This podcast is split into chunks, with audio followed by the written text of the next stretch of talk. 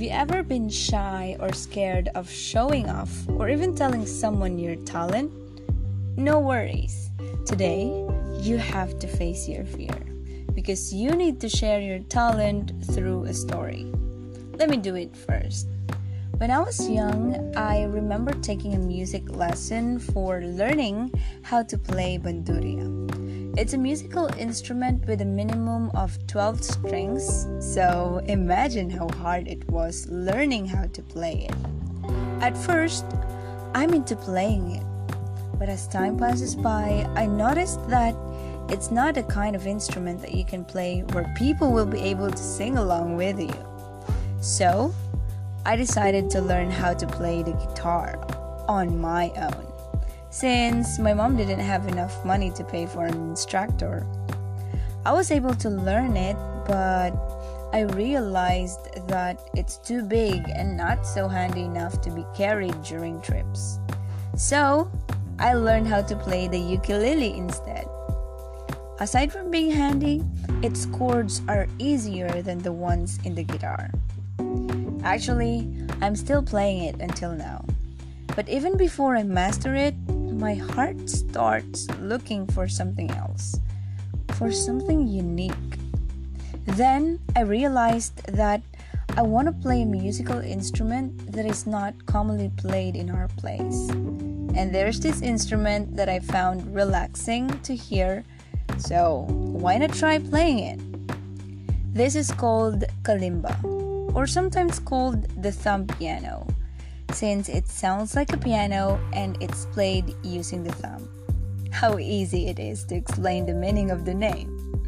As easy as how you can play it. It only has numbers and letters engraved on the thin plates. So, for you to play a song, you mainly just need to have a good memory to remember them.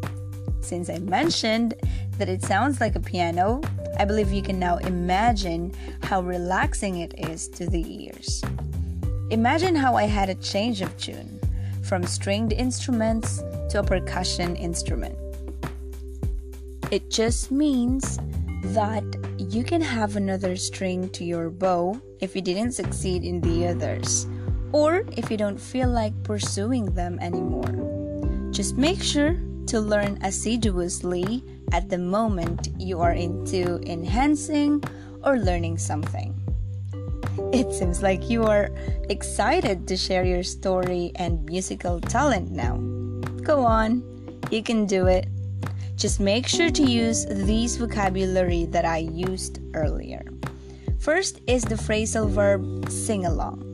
It means to sing a piece of music while someone else is singing or playing it. Second is the idiom change your tune. It means to change your opinion completely, especially because you know it will bring you an advantage.